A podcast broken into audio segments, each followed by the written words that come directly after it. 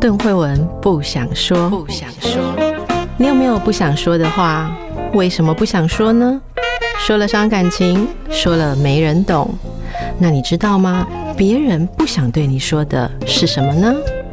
一起探索人与人之间的心理和潜意识。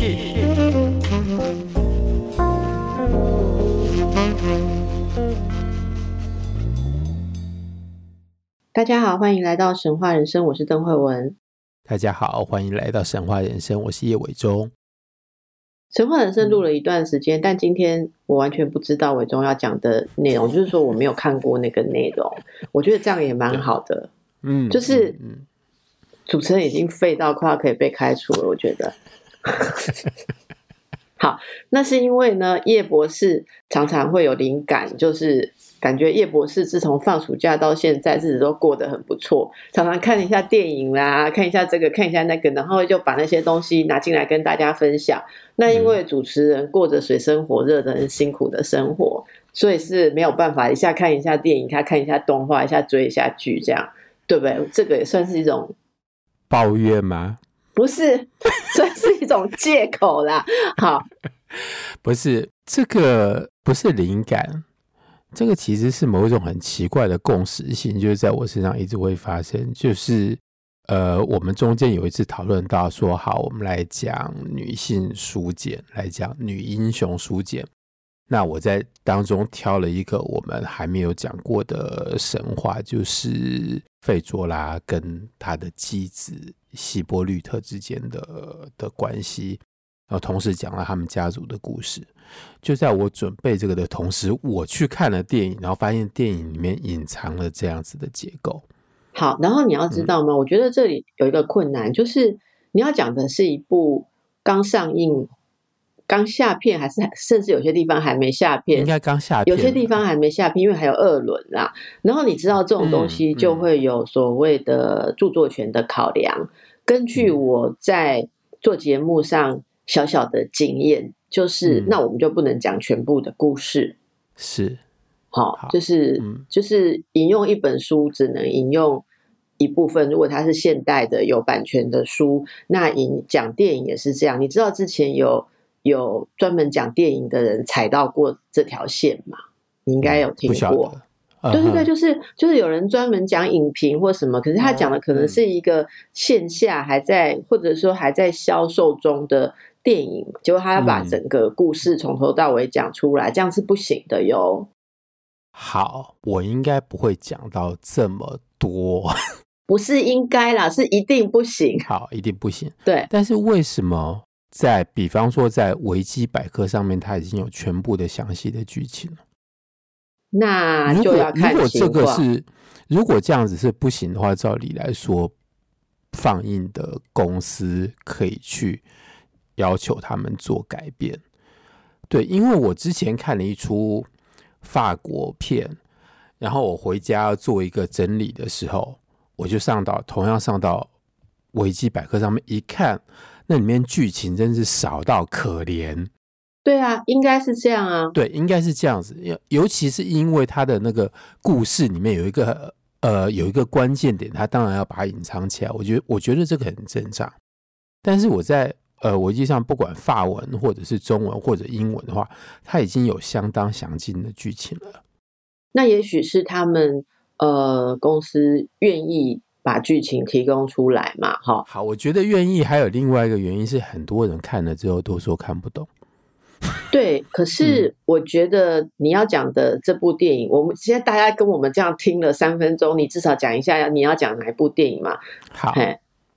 呃，我们接下来要讨论的电影是《苍鹭与少年》。好，OK，嗯，《苍鹭与少年》。但是我跟你讲，维基百科里面写的什么，不代表他他现在有什么，不代表他下个月不会被提告，然后是突然间那些东西消失。所以我们要守住我们自己的那个法律的界限呐，哈，嗯、所以请维中，你就不要全本讲故事的内容，你讲一下大约这个故事的背景是在讲什么，以及你觉得跟我们之前谈的那个主题有相关的那一个片段，以及你想要对这呃电影做什么样的解析，这样。就是我们好我们要做到，即便危机有超过被下架，也不会下架到我们本集的这种程度。我觉得这才是一个对著作权的尊重，这样子，这也是做一个。内容的评论者应该要有的素养啦，我觉得，嗯，好，我我觉得还有一个原因是因为电影的这个作品和文学作品有某种相当的差异，所以在电影里面我们在讲的时候，或许要做某一些的保留。好，不管，那我先稍微讲一下，呃，为了配合我们要讲的神话的。故事的比较，我从这个观点来讲一下这出电影的大纲。好，这出电影一开始是男主角一个少年，甚至于在还不能算是青少年的少年，一个小孩，一个小男孩。电影的开头是他在睡梦中被惊醒，然后发现医院里面失火。那接下来我们就知道，那个他的母亲在那场火灾当中过世，他急急忙忙的穿上衣服赶到了那个医院，然后发现医院已经整整个烈焰冲天，然后他母亲就在里面。然后一段时间之后，几年后，整个故事的背景是在第二次世界大战期间的日本。啊，一段期间之后，我们接下来就知道他的父亲续弦，他的父亲又娶了另外一位女士，而他父亲再娶的是他妈妈的妹妹，也就是他的原来要叫阿姨的人，今天他要改叫妈妈。他同样的离开了，应该是离开了东京，随着战争的进行，他等于是被疏散，然后到乡下他们的家去。住在那边，然后他的继母、他的阿姨在那边准备生产，然后他的父亲的工厂也同样在那边继续的运作。那他到了那边之后，同时在等待他未来的弟弟或者妹妹的诞生，然后同时要融入那个环境里面。然后他同时要接受一个新的妈妈。他到了那边之后，第二天，嗯，在那边安顿下来之后，第二天他就去上学。他父亲是一个很有钱的人，因为是做呃军火方面的一个老板，一个工厂的老板。他被安排到去学校之后，就如同一切转学生的命运，他在那边跟。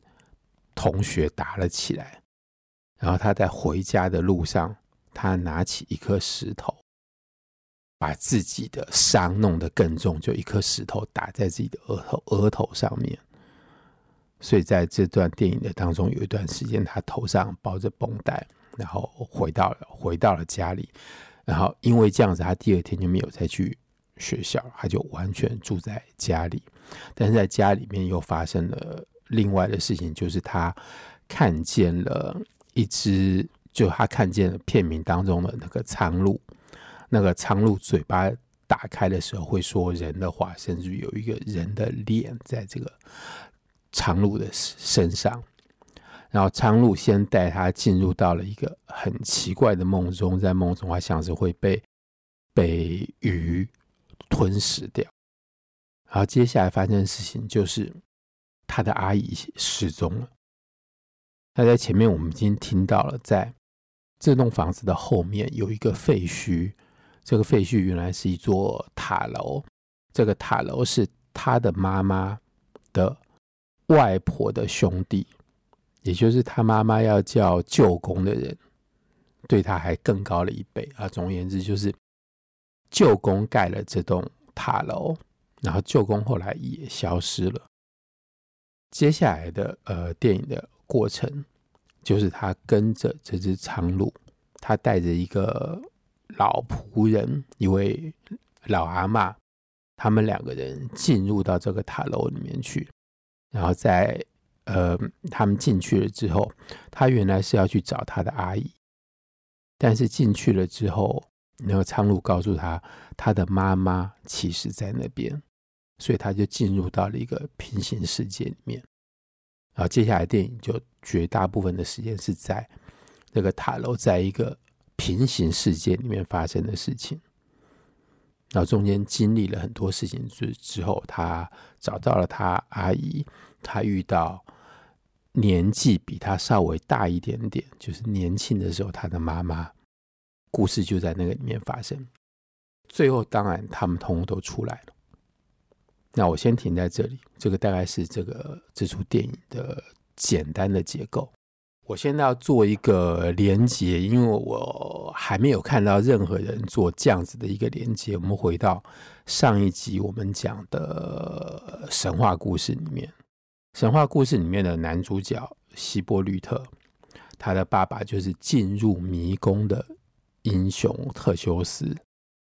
他爸爸之所以能够活着从一个没有人走得出来的迷宫里面出来的原因，是因为当那个地方的公主亚丽安娜给了他一条绳子，一条线，他绑在身上。他走进去迷宫，杀了米诺陶，杀了那个半人半牛的妖怪之后，他再出来原线出来。但是他在回家的路上，把救他一命的这个亚丽安娜抛弃在小岛上面。然后在神话里面，隔了一段时间之后，他又娶了亚丽安娜的妹妹，就是费卓拉。然后我们上次讲的那个神，在神话里面，费卓拉最重要的故事就是他爱上了希波吕特，也就是特修斯和原来和亚马逊女王生下的儿子，也就是在法律上面是他的继子。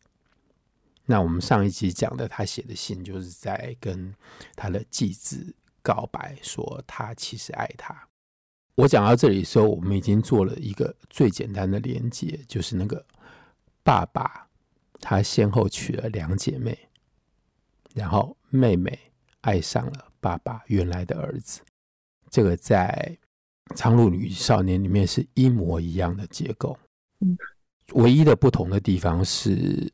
在神话里面，这个儿子是完全跟另外一个女人生的。然后在故事里面，那个另外的女人其实是女主角的姐姐，然后还有一层血缘的关系。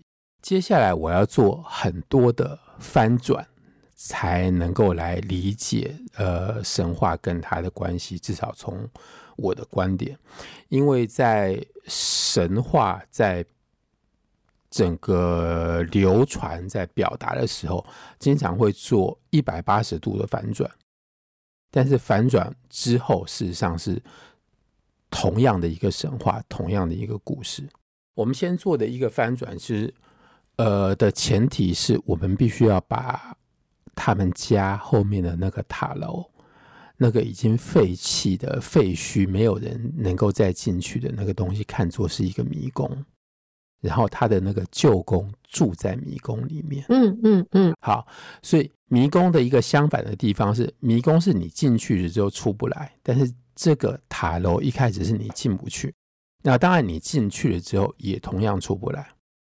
换句话说，这里还有另外一个连接，就是在希腊神话里面，那个迷宫是是妈妈的兄弟住在里面，然后在那边是。阿嬷的兄弟，所以这是一样的关系。换句话说，我们在电影里面看到里面那个好像是很有智慧的一个老者，他在迷宫里面，呃，每天做的事情就是负责维系外面的世界的平衡的这件事情。如果我们在呃神话里面看的话，他其实就是一个妖怪，住在那个里面。这是第一层，然后第二层进去了之后，我们接下来要讲他这个小男孩，他叫做真人，真实的真人，就是他是一个真的人。真人跟他的阿姨跟他的继母叫做夏子，夏天的夏，夏子，他们两个人之间的关系，而在神话里面的关系是一个被禁止的爱，但是在电影里面，呃，当然不会有这一层，在电影里面，表面上有一层是并不是被禁止的爱，而是希望能够成立的爱，就是继母希望。他姐姐的儿子希望他的继子能够把他当成妈妈，能够接受他，能够接受他未来的一个弟弟。那在这个少年的心里面，他应该也同样希望能够接受他爸爸后来再娶的这个妈妈。可是，在电影里面存在的一个嫉妒，好，这是我觉得在电影里面完全没有把他。特别强调出来的一点，我想这是为什么很多人会觉得看不懂的原因。你说电影看不懂，可以说一下一般人是看不懂什么？我不太清楚看不懂什么，因为我看的时候觉得还蛮清楚的。然后我问了很多个人，有一个法国朋友，他跟我讲的一个电影看不懂、不容易懂的原因，是因为他觉得这个像是。宫崎骏的最后一部作品，所以宫崎骏把他这辈子所处理的所有的主题，全部都放在这部电影里面再融融合一次，但是并没有完全的融合起来。所以这电影里面有呃有某种反战的主题，有某种呃维系，就是整个呃世界大环境、自然环境的平衡的问题，还有。呃，一个消失的母亲的主题，但是没有乱伦的爱情禁忌的主题。你觉得在宫崎骏其他电影里面有吗？好像没有吧。但是有很多很暧昧的地方。对，可是你刚刚说的意思是说，嗯、就是呃，你的意思是说，在神话里面那样子的爱，嗯、呃，继子跟继母之间的爱，是被容许的。对，是不被容许。可是你说里面，可是你说在这出电影里面是一个被期望的，被期望当然不是一个肉体的爱，是一个看能不能够建立起来的一个母子的关系。因为他们原来的关系是小孩跟阿姨之间的关系，后来要如何把它变成一个母子的关系，所以那个期那个转换是被期待的。但是在那个转换的底下，就是我要说的有一层嫉妒的关系。得嫉妒谁？首先，这个是我头一次要做这件事情，就是我要做一个稍微的超译。我们可以先理解那个男孩子，男主角真人，他嫉妒未来要生出来的那个弟弟，这是一个很正常、容易理解，就是你会嫉妒你妈妈肚子里面的那个那个小孩。嗯。因为你知道，他生出来之后将会分分走一部分你的爱，这是为什么？我前面讲了一个细节，他第一天作为转学生去上学，跟其他同学打了架之后回家的时候，他又在拿石头加重的伤害自己。所以，对于一个外来者，对于一个转学生，对于一个未来还没有出生的弟弟或妹妹。他当时把自己放在那个身那个位置上面，所以他希望，他并没有希望，他无意识的伤害了自己，其实是在伤害那个还没有来的外来者。一般我们会认为说，他只是想让自己看起来比较严重，来得到妈妈更多的关爱吧？对对对，但是我觉得在这个电影里面还有这一层，尤其那个石头，我们最后会在那个迷宫里面再重新看到。OK，好。然后另外一层呢，就是另外一层，我觉得这电影里面阿姨夏子她消失了之后，她其实就进入到迷宫里面去。然后在迷宫里面有一段他们的相遇是在一个类似产房一样的地方，就是她已经躺在那边准备要生产。然后在那里的时候，那个阿姨有。明明白白的跟他说，那像是在梦里面，我们突然间梦到一个场景，就是我们呃那个人跟他说了他真正的心声，不管那个是真的还是假的，就是说我不喜欢你，就是那个继母不喜欢他的继子，所以他的消失在某种程度上面像是一个一个抗议，或者是一个表达，他自己躲进了迷宫里面，然后透过这个方式来表示他并不喜欢来到了这个家里面的一个。外人，一个入侵者，在某种程度上面。等一下，外人是谁？我现在说的外人是那个男主角，是真人，是那个男孩子。为什么真人是入侵的外人？因为他原来不住在这个家里面，就是当他父亲后来结婚了之后，跟夏子两个人在乡下那个地方，然后夏子怀孕了，到她怀孕了一段时间之前。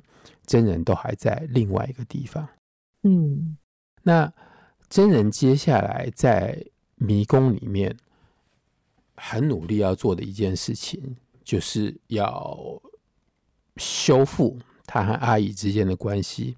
然后他还发现他的妈妈也在里面，其实还活在那边，就是在若干年前。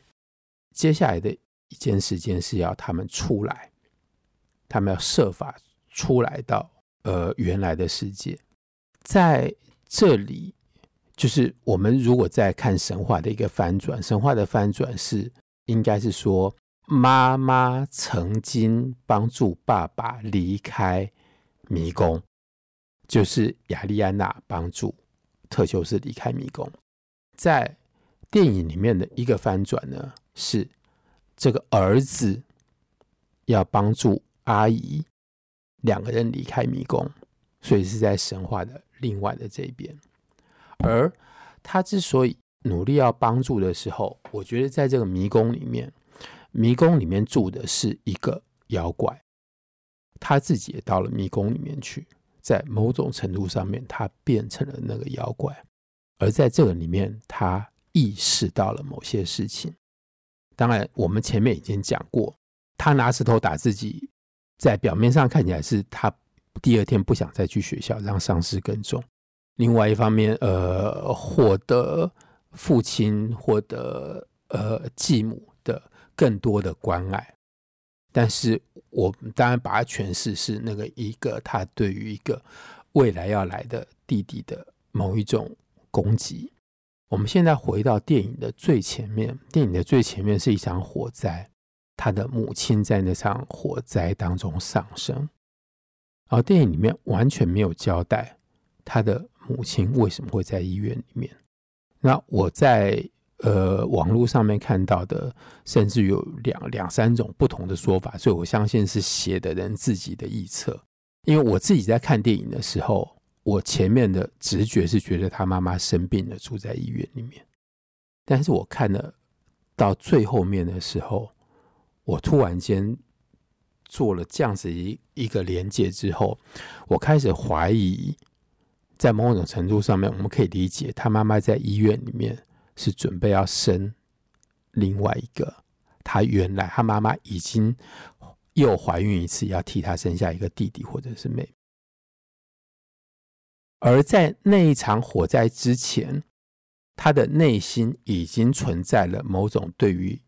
未来要生出的弟弟妹妹的一种敌意的一种排斥，就没有想到妈妈就在那边过世，死在火大火里面。嗯，这件事情让他意识到，这样子的敌意是会真正杀掉一个人的。我想这部分是不是慧文解释一下？你引用的是非常典，就是经典的分析式的说法，就是说。在如果这些事情都变成是一种寓意，就是一种一种 metaphor，一种一种，我们都用抽象的方式来看它的话，那那就可以说是这个儿子，他可能很不愿意弟弟或妹妹要出生嘛，好，所以他其实会想要杀掉这个弟弟或妹妹，可是没想到要杀到弟杀掉弟弟妹妹的同时，连妈妈也一起杀了，就是这可能是。精神分析里面很典型的一个理论，就是这个孩子他想要消失，想要把他将出生的弟弟或妹妹消失，那你可以说这就是要把他们杀掉，嗯、把他们的存在杀掉。可是没想到这个很强的敌意，连他妈妈都一起杀死了，所以他就会陷入一种其实像是他杀死了他妈妈的感觉，就是说那把火可能是来自他内心，这样这样子的连接。好，我我觉得这个大家可以去呃感受一下哈。不过我刚才有 catch，就是有抓到你的一个小小的 sleep tongue，就是。精神分析来讲，你的流露，你的潜意识的是说溜嘴，你知道是什么吗？不知道哎、欸，我我如果知道，我就不会说溜嘴啦。我只是确认一下，是不是真的是无意识的？你刚才有不经意的说了一句，他妈妈可能又怀孕了，然后你说他可能去是去医院要替他生下弟弟或妹妹，那个替他，这个替他的意思其实非常的奥妙，就是。呃，你也可以说这是一个孩子的用一种全能的方式、自我中心的方式来抵御爸爸妈妈将有其他一个小孩的威胁感。是，我就爸爸妈妈妈妈啦，妈妈要生另外一个小孩，那么我就不是他唯一的小孩，所以孩子们就把这个想成，大人也都这样安抚焦虑的小孩，说是要替你生弟弟跟妹妹。可是其实我们都知道。才不是要替你生 弟弟妹妹，是因为他们要生小孩了，而生出小孩将会变成你的弟弟或妹妹。但是人类都有这样子的本能，就是对于即将来的手足，好晚晚到的手足会有敌意，有害怕被取代或者被分掉注意力、分掉爱的焦虑。于是我们就把它转成说是替我生的。然后他是属于我，这孩子是婴儿是属于我的，是。他是我的婴儿，是我的弟弟婴儿或我的妹妹婴儿。是。好，呃，你知道我曾经在个案治疗当中啊，哈，嗯。遇过个案，他会不止一次的啊、呃，对着他的孩子喊他家里小弟弟的名字，是是，对，嗯、那这一位个案哦，像我。我我要我现在举个例子的，这位个案呢，我觉得非常的，就是你会让人家想到的，就是你会觉得他心里面那个当初是怎么熬过来，因为他是在十几岁，已经是在青少年的时候，他母亲才又怀孕，所以生下来的弟弟是小他十几岁，嗯嗯、小时候他就是长兄如父这样子的，嗯嗯，嗯。呃，照顾着他的小弟弟，是，嗯，所以。他后来面对自己的孩子，他会叫他弟弟，比方说他弟弟叫阿忠，好，然后他看着他的小孩，他的小孩可能叫阿伟，可是他却叫阿伟阿忠，会常常讲错，这样表示他心里面就是很深深的记忆着婴儿就是阿忠这样子啊。那那是什么？我觉得那个就是一个很，你可以说是很脆弱的时候的反转哦。我都已经十几岁，我都已经即将成为一个男人了。你可以想象某种恋母情结，而母亲。竟然又还另外一个人生下了一个小孩，也其实是跟还是跟他爸爸怀的，他就说是啊是啊，但是他爸爸永远是一个另外一个。我要跟听众解释一下，嗯、就是听众比较可能不是学精神分析的人，不会知道我们学精神分析的人想法都这么奇怪，为什么把爸爸称为另外一个男人？但事实上就是嘛，在恋母情节以外的都是别人，不在两者关系里面的都是第三者，嗯、所以爸爸常常就是对一对母子关系来讲，爸爸就是第三者。所以，呃，为了要抵抗这种不舒服，好，那么大一点的小孩就只好把弟弟妹妹不看成是爸爸妈妈的小孩，而是看成是自己的小孩。哎，如如果你看老一辈的人都会教年轻人说啊，被生得了耶，哈，就是要生第二个的时候如何安抚第一个的焦虑呢？就是从小婴儿在妈妈肚子里的时候就要教导大的说，你你的。弟弟妹妹在里面，你来摸一摸弟弟妹妹，你来跟弟弟妹妹说晚安，就是要一直要培养他说，妈妈没有自己偷生一个婴儿，那是你的，妈妈把你的婴儿放在我的肚子里，这里面就是像你讲的，隐很隐微的闪掉了了想，嗯嗯。很隐微的闪掉了乱伦的幻想，因为必须要接受这个事实，就像你讲的那个《苍鹭与少年》里面的一些转折吧。嗯嗯嗯，好，这是我的想法。好，那所以回到伟忠，你说看到这个电影，让你再次想到之前说的那个主题是如何呃的一个会重复的被演绎的议题的哈。好，所以回到这个主题上，最后伟忠还没有什么要跟大家补充的。最后就是在迷宫里面，那个舅公他说他所做的事情就是维系这个外面的世界的和平，所以他在那边把很多个石头堆起来，让他们彼此之间的平衡。那如果我们把石头当作是某一种敌意的话，我们可以理解。舅公在迷宫里面做的事情，就是让那些敌意之间彼此能够达到一个平衡，而不伤害这个世界。但是呢，最后他拒绝了，他拒绝了，然后他带着他的阿姨离开那个迷宫，然后他的妈妈跟那个老仆人也说：“我们同样要离开这个迷宫，因为他那时候还是一个少女，他如果不来到外面这个世界的话，真人就不会诞生。”所以他即使知道他将来有一天会在火灾当中丧生，他还是要到这个世界来把这个他要生的小孩生下来。所以他们最后通通都离开了那个迷宫，嗯，来到这个世界。那唯一要做一个小小的一个补充，就是在这个迷宫里面所弥补的一个问题，就是大家没有东西吃，所有人都在寻找食物。那里面有很多巨大的小鹦鹉在那边要抓人来吃，好，就像可以想象那个宫崎骏电影里面的那种动物。什么叫巨大的小鹦鹉？他们是那种小只的鹦鹉，但是呢，他们在那个迷宫里面被放到比一个人还要大，那就巨大的鹦鹉啊！为什么叫巨大的小鹦鹉呢？我觉得讲巨大的小鹦鹉比较好玩，就像我是一个巨大的小女孩一样。对，真无聊。好，OK，好了，那我要讲的一个就是没有东西吃，跟没有爱是一样的。当然，我们很多在寻找食物的那个比喻，其实我们在寻找的是爱。所以在那个迷宫里面，他们要寻找的并不是真正要吃的东西，而是他们在寻找一个爱。所以真人在那个迷宫里面，他开始意识到自己的敌意，他在处理，在某种程度上面处理他的罪恶感，然后他在一群要追求爱的各式各样的动物里面。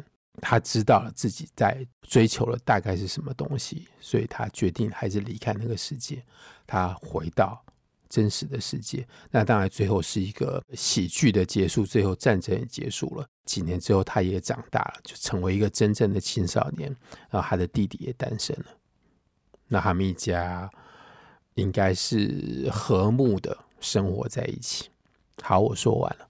就是放弃了一些童年的妄想，然后，嗯嗯嗯，就是接受了成长跟成熟这件事吧。是，这这这个就是我觉得也是宫崎骏蛮一贯的主题。对对对，对对对。好，那这也是神话人生从神话讲到了现代故事。我我有一种预感，好像慢慢的会讲更多现代的故事。好。好，那今天就到这里喽，让大家去感受一下自己是否已经把想要带出迷宫的人带出来了呢？